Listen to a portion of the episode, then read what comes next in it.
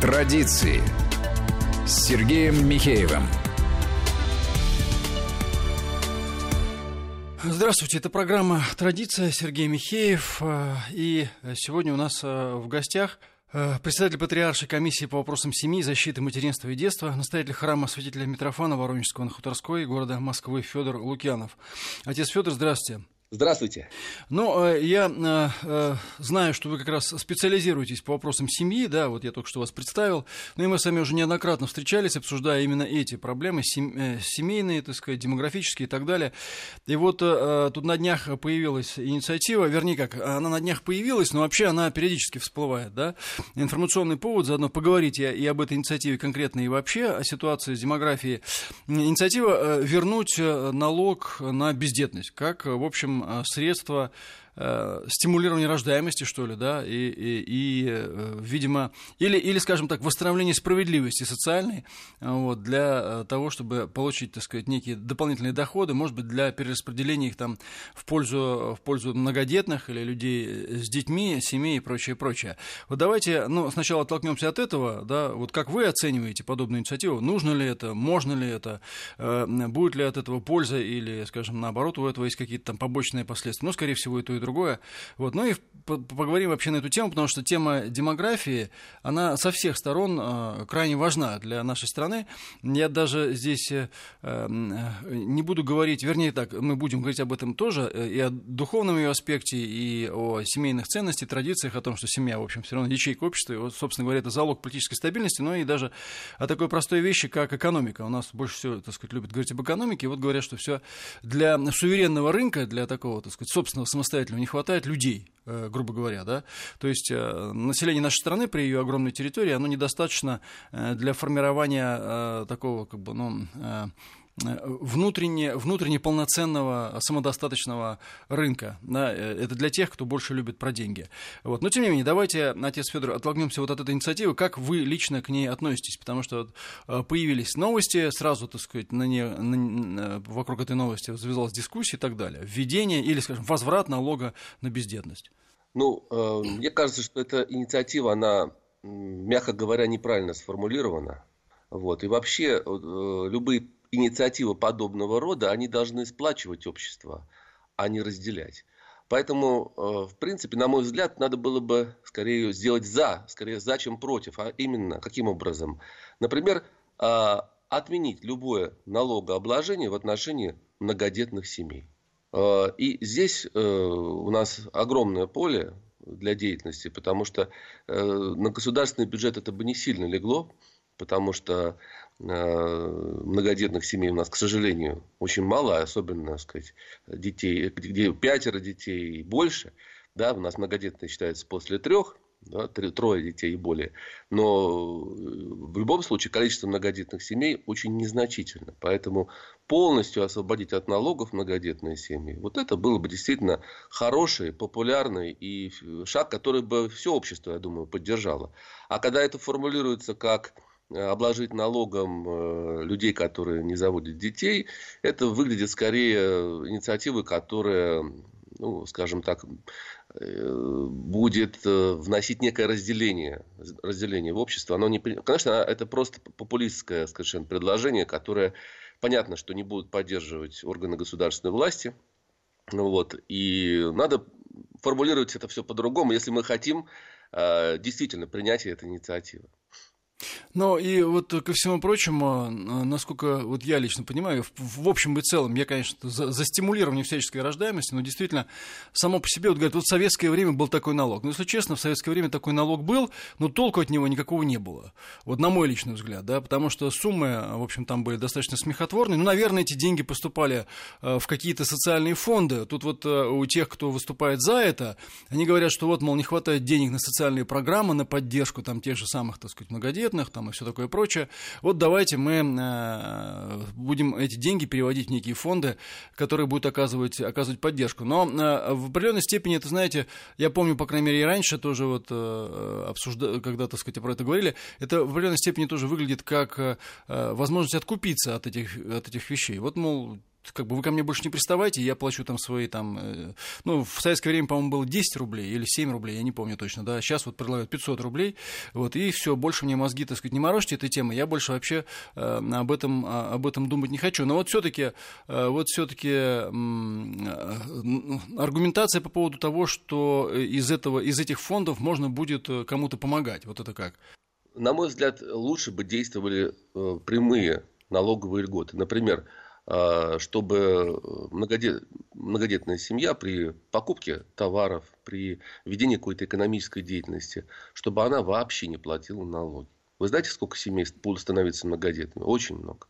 Вот. И это, это будет серьезный стимул, потому что э, э, формирование различных фондов, оно создает, как это всем известно, э, ступень посредников, э, тех, кто будет принимать решения, вот. И в итоге очень часто оказывается, что прямая помощь она не доходит до а, конечного благополучателя, как сегодня называют. Поэтому, а, на мой взгляд, гораздо более бы эффективным было бы, вот, наверное, то, что многодетные семьи были бы полностью освобождены от всех налогов имущественных и остальных. Но здесь, мне кажется, еще сказывается такая, знаете, вечная, извечная борьба тактики и стратегии, э, такого бухгалтерского подхода и подхода стратегического, когда, ну, э, с одной стороны говорят, вот смотрите, сейчас нет денег, а их можно быстро взять. У кого? Да вот давайте вот у этих возьмем, так сказать, да и решим все проблемы. Да, но если не все, то какую-нибудь из этих проблем. Вот. А э, это такой подход тактический и очень такой, вроде как простой и понятный и все такое прочее. С другой стороны, подход стратегический, ну, например, то, о чем вы говорите, да, освободить от налогов налогообложения, таким образом стимулировать, может быть, не так быстро, но все же стимулировать да, э, рождение детей э, и, э, и в дальнейшем увеличение населения будет стимулировать экономическую активность. Но для этого надо думать вдаль. Для этого надо думать, так сказать, более чем на перспективу там, собственного пребывания на должности или даже более чем на перспективу собственной жизни. Вот. Для этого, конечно, нужно такое стратегическое мышление. Да?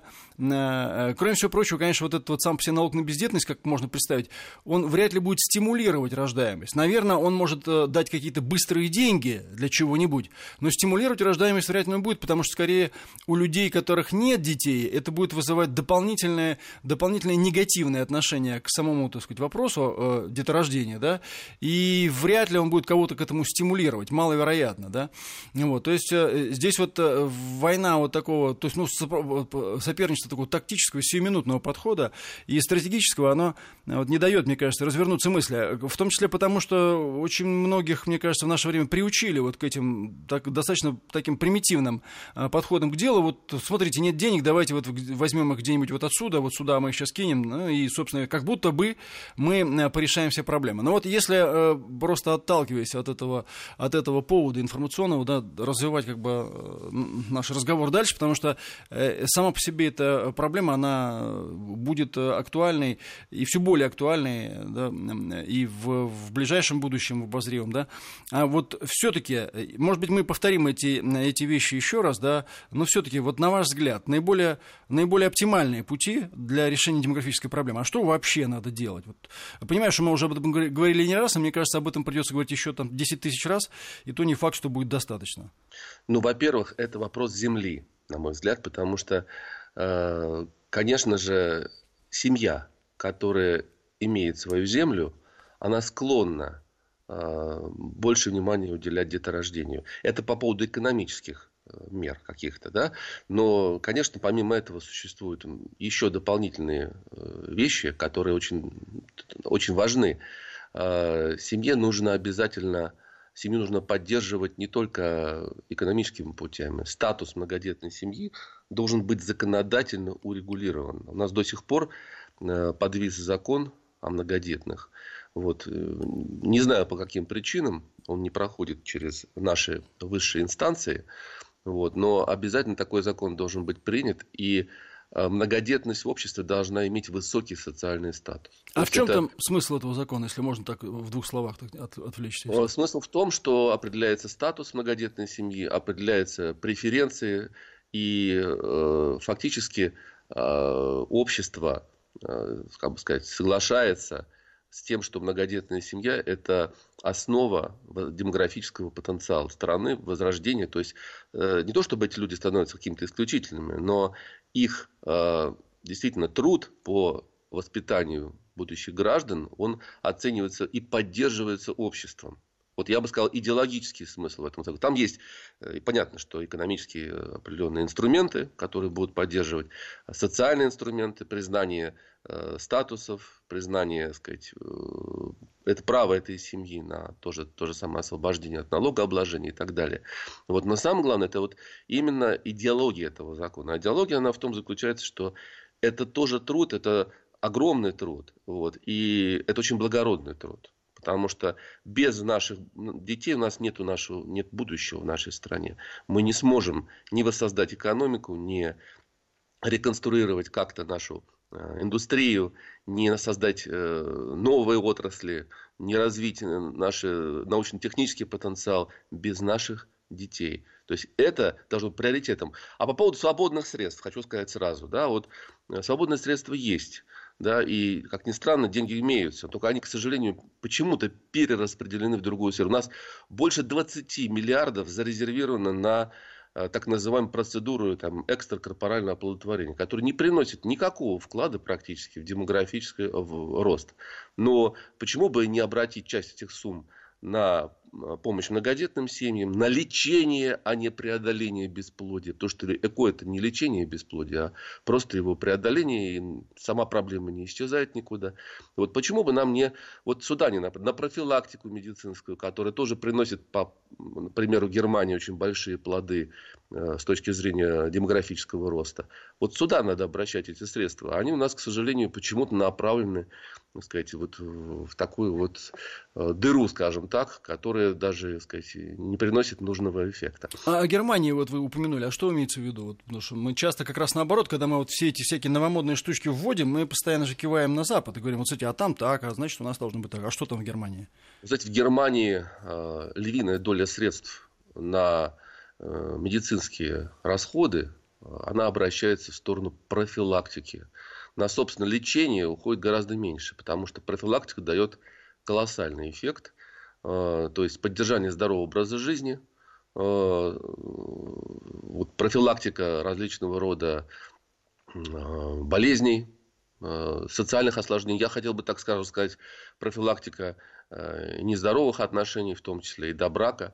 Вот это тоже э, существует. То есть я бы сказал так, что большая часть немецкой медицины, она профилактическая, а в результате здоровье населения повышается, и, э, собственно, необходимость в лечении и огромного количества сказать, средств на лекарства, на препараты дорогостоящие, она уменьшается.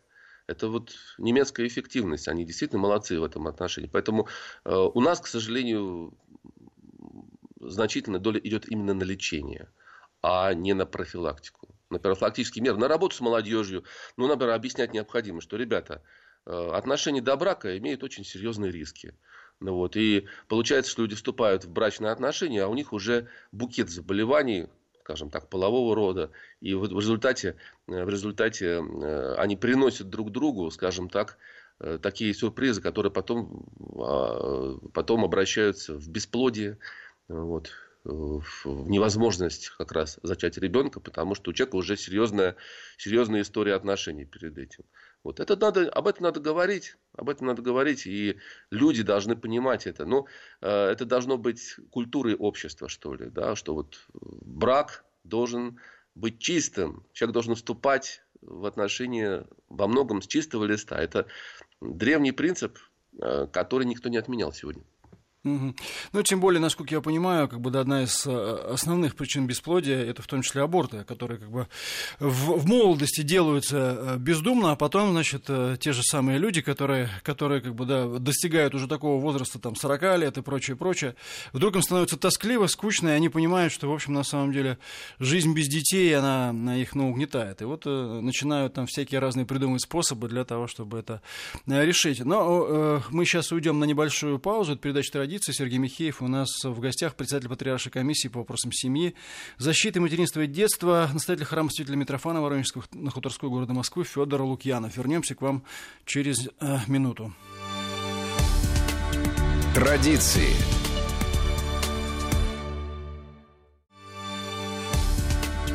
Традиции с Сергеем Михеевым. Это программа «Традиция». Сергей Михеев. Мы говорим о демографической проблеме. И у нас в гостях э, отец Федор Лукьянов, председатель Патриаршей комиссии по вопросам семьи, защиты материнства и детства. И вот раз уж мы там э, затронули вот этот вопрос профилактики и всего, что с этим связано, действительно развивается какая-то странная субкультура, да, э, при которой поощряется, поощряется какие-то довольно странные такие формы, я бы так сказал, э, капризов тех, кто имеет деньги, да, вместо того, чтобы э, пропагандировать действительно какой-то здоровый образ жизни, не только с точки зрения там хождения в фитнес-залы, но здоровый образ жизни с точки зрения вот и, и э, культуры создания семьи, да, у молодых людей. То есть странное, странное дело. Для молодых пропагандируется, по сути, когда абсолютно безудержный разврат на основании того, что гуляй пока молодой, а, значит, э, для уже таких, ну, скажем так, э, не, не, сильно, не сильно молодых, да, не очень свежих, там, второй, третьей свежести, э, женщин и мужчин, да, говорят, ну, вы просто скопите денег, как бы, да, и мы вам устроим что-нибудь такое, вы как-нибудь, как-нибудь решите эту проблему, там, суррогатное материнство, там, вот то же самое ЭКО и прочее, прочее. То есть, получается так, одной рукой, как бы, лечим, а другой калечим, да, вот это отсутствие, отсутствие последовательности, в том числе, видимо, и в голове, да, вот оно явно, оно явно накладывает негативный отпечаток на эти э, проблемы. А в чем вот э, причина такой вот, такой вот раздвоенности сознания, на ваш взгляд, отец Федор? Ну, причина, она, конечно же, в своего рода инфантилизме, который поощряется в обществе очень активно. И именно он, этот инфантилизм, приводит к этой раздвоенности сознания. Я бы сказал так, что вот тоже пояснил бы, что по данным главного репродуктолога, Э, значит, по мужскому здоровью нашего Олега Ивановича Полихина, э, значит, первая, первая значит, причина бесплодия, э, которая приводит к различного рода так сказать, вот, проблемам в брачной жизни, это все же вот это вот, скажем так, бесконтрольная половая жизнь до брака. До брака. А вторая уже причина, вторая причина это аборты. То есть она вот идет. Даже так вот. Да, да. То есть получается, что двое молодых людей, встречаясь, они уже, скажем так, с историей, да, с определенной друг другу приходят и умножают количество, скажем так, тех болезнетворных бактерий, которые были у них в отношении сказать, с другими людьми. Вот. И поэтому, именно поэтому церковь она всегда настаивала на то, что отношения должны начинаться не поздно, а сегодня они начинаются все позже и позже, в силу того же инфантилизма, что человек хочет подождать, э, подумать, посмотреть, пожить уже и так далее. Вот. А получается это так на самом деле, что жизнь-то э, счастливая, она начинается позже в браке, да, и э, ту красоту, которую можно почувствовать в 18 лет, 19 лет, в 23 года, если там брать там, молодого человека, который вступает в брак, да, то есть они вот этот период, э, романтический период, который должен быть достоянием двоих, они делают его достоянием каких-то посторонних людей, которые потом уходят из их жизни.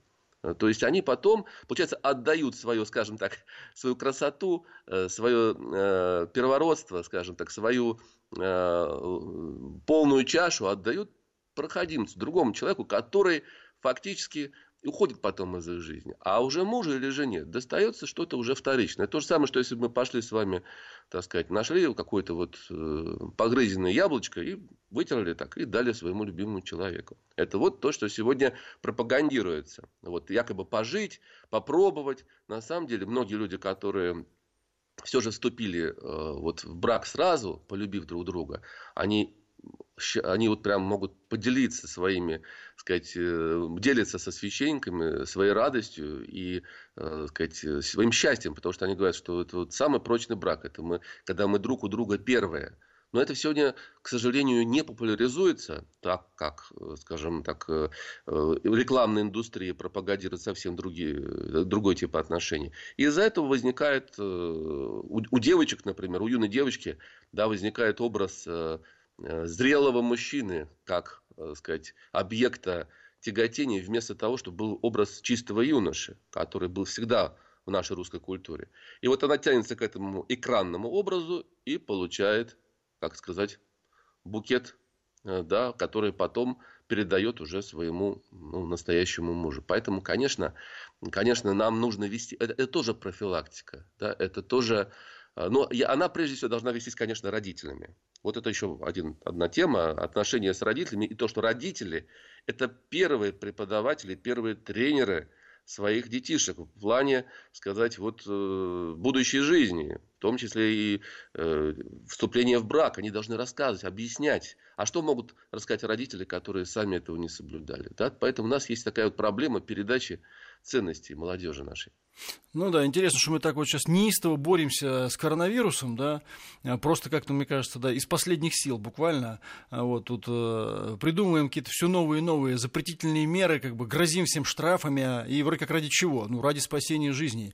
А здесь ради э, приумножения этих жизней, да, не делаем ничего и, или так делаем вид, что, в общем, это все ерунда полная. Хотя да, в итоге... А, где здесь, а, собственно, где здесь гигиена-то, да? да? Мы так переживаем, э, чтобы поверхности были стерилизованы, чтобы были так сказать, чистые руки, чтобы вирус никуда не попадал. Ребята, а, извините меня, в брачной жизни почему э, допускается такое? Вот внутренний человек допускает то, что он как бы вот, э, сказать, э, совершенно не соблюдает здесь никакие меры. Потому что сегодня, конечно, вопиющее количество случаев вот, и заболеваний э, подобного рода, и бесплодия как следствие этого, конечно же.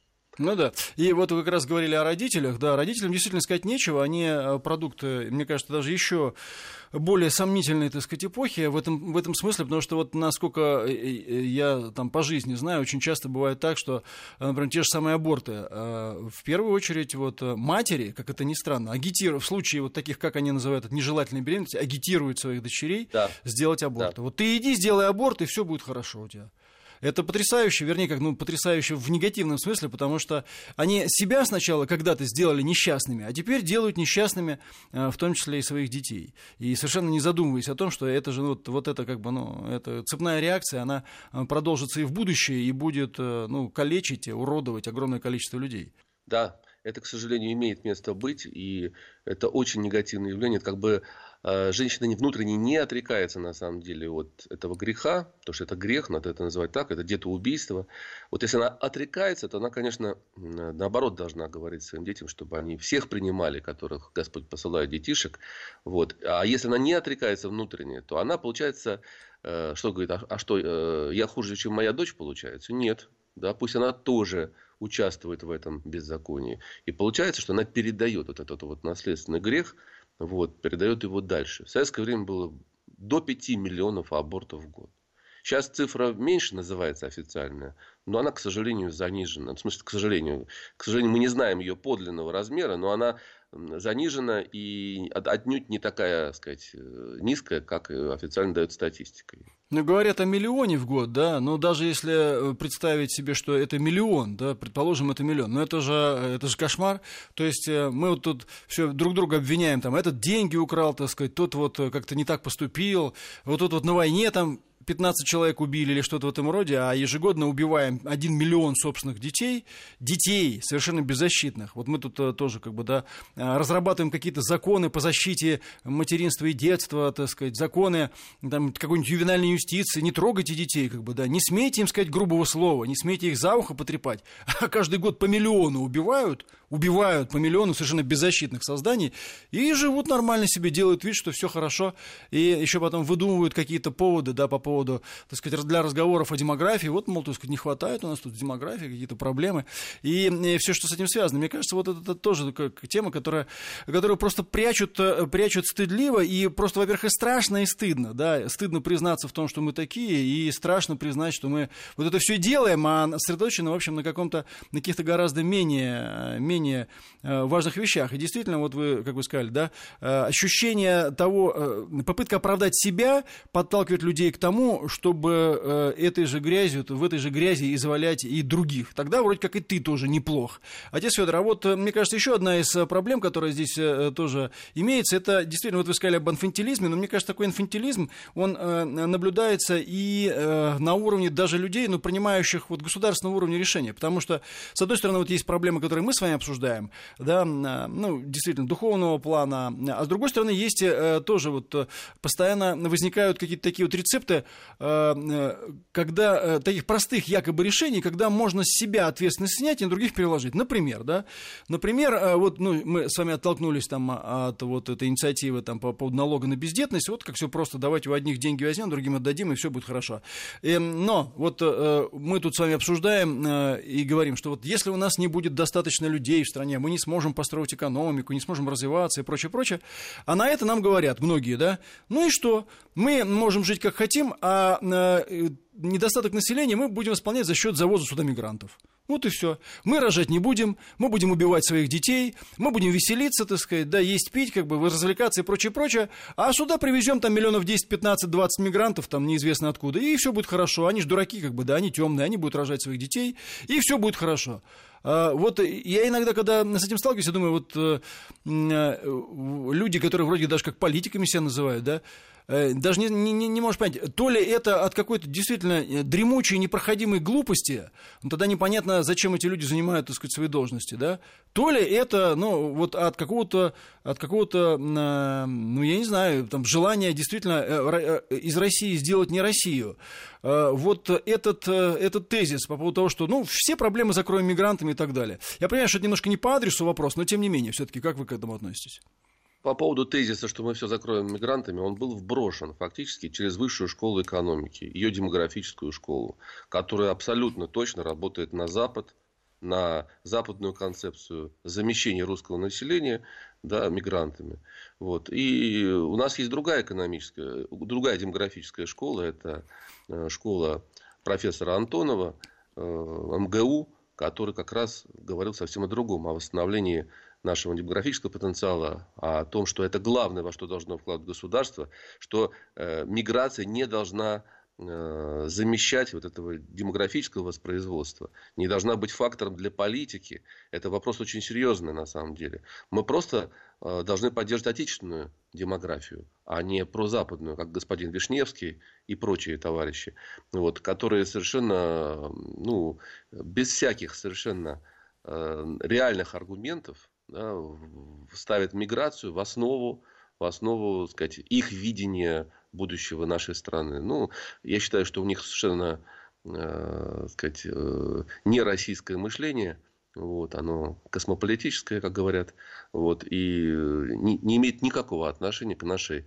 национальной безопасности. Вот, поэтому необходимо развивать отечественную школу демографии, чтобы наши политики э, осознавали это через Э, публикации, через э, анализ, через исследование, потому что подъем нашей демографии возможен пока еще. Это пока еще, допусть, э, скажем так, возможно сделать через массовое поощрение образа, образа многодетной семьи, через поощрение различного рода кинематографической продукции, через поощрение определенных а, методик, да, сказать, методик, а, касающихся и обучения, и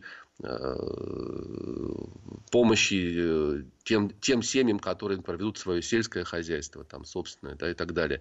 Все это возможно пока еще изменить, ну вот, но это должно быть именно политическое решение. То есть политики должны признать, что миграция не решение вопроса. Ну, вот ситуация с коронавирусом показывает нам эту ситуацию, потому что э, э, миграция вдруг останавливается. По каким-то причинам, по экономическим причинам, э, люди не приезжают. Э, и что? Мы должны Э, фактически сворачивать производство. Мы должны, улицы не будут убираться. Вот. Я считаю, что э, страна должна в таких условиях, тем более в условиях риска таких э, эпидемий, должна быть максимально автономна от мирового сообщества. Только тогда мы можем э, рассчитывать на серьезное и независимое будущее. Иначе мы будем все время зависеть от потоков миграции, что в конце концов приведет к тем проблемам, которые сейчас уже гораздо в большей степени проявлены в Европе. Ну да, ну и вот даже, так сказать, вопросы, то, что мне ближе, да, скажем так, э, национальной безопасности, государственной безопасности, э, ну вот простейший, простейший пример. Сейчас вот, э, к сожалению, разгорелся с новой силой Нагорно-Карабахский конфликт. Ну и что мы видим здесь в России? Мы видим, как две крупные диаспоры, азербайджанская и армянская, да, попадают в ситуацию двойной лояльности. Вроде бы они э, граждане России, вроде бы они, значит, здесь работают, живут, ну или тем более, если не граждане России. Но как только возник вопрос их конфликта, проходящего причем за пределами России, они тут же вспомнили о своей основной лояльности. Азербайджанцы поддерживают Азербайджан, армяне поддерживают Армению, и они уже здесь, в России, здесь, готовы значит, э, развязать какой-то межнациональный конфликт между собой, потому что э, там где-то за пределами России у них есть неразрешимые, неразрешимые проблемы. Все, им уже не интересно, как бы, вот не российские интересы, их не интересует, что российские интересы, как бы, да, э, они совершенно другие, они не совпадают ни с армянскими, ни с азербайджанскими. Они видят это по-другому, то есть э, они живут диаспорами, вот это закрытое этническое, так сказать, сознание и все, что с этим связано, и тут же порождает, так сказать, вот на, пусто, на пустом месте, да, возникает напряженность, конфликты и прочее, прочее. Я считаю, что это прямая угроза безопасности. Вот это не видеть это означает просто врать самим себе, как бы, да, или э, желать своей стране, э, желать своей стране проблемы. И люди, которые как бы к этому толкают, ну, на те же, так сказать, условно, либеральные э, мыслители, да, и так далее, и так далее. Я не знаю, мне иногда кажется, что они понимают, что это может породить вот такие взрывные конфликты, и специально рекомендуют, дают именно такие рекомендации для того, чтобы в дальнейшем, значит, создать в России ситуацию наличия огромного, огромных конфликтующих диаспор, конфликтующих между собой, конфликтующих, так сказать, э, с коренным населением, живущих закрытой жизнью, для того, чтобы потом разорвать Россию на части. Это тоже к вопросу о высшей школе экономики, да, и ее замечательных преподавателях, студентах и, и прочее, прочее. Потому что не видеть этого может э, или абсолютно глупый человек, тогда не надо быть профессором там и прочее, прочее. Или откровенный враг, если честно, да. То есть при этом я не вижу никакой, здесь никакой ксенофобии. Я э, конкретным людям, да, я отношусь, так сказать, абсолютно, абсолютно, так сказать, терпимо, что называется, да, и с уважением. Но есть явления и процессы, которые невозможно игнорировать, не говоря уже там о зависимости в экономике, так как, ну, все-таки давайте тоже признаем честно, основной поток мигрантов э, э, из-за рубежа – это люди, занимающиеся неквалифицированным трудом. И как это соотносить с постоянными призывами к технологическим прорывам и э, всем, чем это связано. Но вот если эту тему, так сказать, уже немножко закрыть, и у нас уже немного времени, не, не слишком много времени остается, все-таки еще раз на позитиве сосредоточимся. Вот вы сказали о том, что средствами кино, средствами искусства, то есть, в общем, помимо, помимо вещей такого духовного плана, которые, несомненно, все равно в основе всего лежат, есть просто достаточно понятные традиционные механизмы популяризации и создания позитивного образа, да, вот такой жизни, которые, которые можно было бы актуализировать, на которые на сегодняшний день э, просто недостаточно э, актуализированы, с ними недостаточно работают. Я правильно понимаю? Да, конечно, конечно. И прежде всего, а, прежде всего, думаю, что особое значение в нашем обществе имело а, популяризация раннего вступления, ну, раннего, по сравнению с сегодняшним вступлением, нормального вступления в брак. Вот а, регистрация брака с самого начала отношений. Потому что вот одна из тенденций современных, это что молодежь все больше и больше откладывает вот это вот э, юридические обязательства друг перед другом, вступление в брачные отношения официально, они их откладывают. В результате и происходит вот это все, скажем так, эм, добрачная история, которая очень сильно потом влияет и на деторождение, и на все остальное. Поэтому государство должно делать все, чтобы э, раннее вступление в брак, нормальное вступление в брак в хорошем нормальном брачном возрасте – то есть для девушки это 18 лет, для молодого человека это э, ну, 23-24 года. Это самый оптимальный возраст.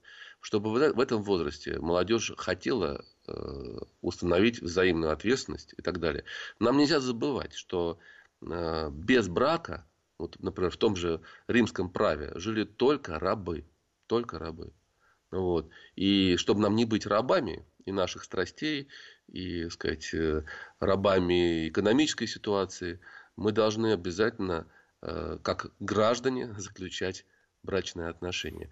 Это повышает ответственность молодого человека, это повышает защищенность девушки, вот. И это, конечно, способствует рождению детишек и здоровым отношениям в семье. Это очень важно. Вот это, наверное, первое, что необходимо сделать сегодня. Мне кажется, мне кажется, это очень замечательное завершение для нашей программы, особенно вот, э, чтобы не быть рабами, да, хотя на самом деле вот вся это, все эти вещи подаются нам под видом свободы. Ну что ж, это была программа «Традиция». Сергей Михеев. У нас в гостях был отец Федор Лукьянов, председатель Патриаршей комиссии по вопросам семьи, защиты материнства и детства, настоятель храма святителя Митрофана Воронежского на Хуторской в Москве. Я думаю, что мы еще не раз встретимся и обсудим э, актуальные вопросы вот этой такой животрепещущей темы. Спасибо, отец Федор, до свидания.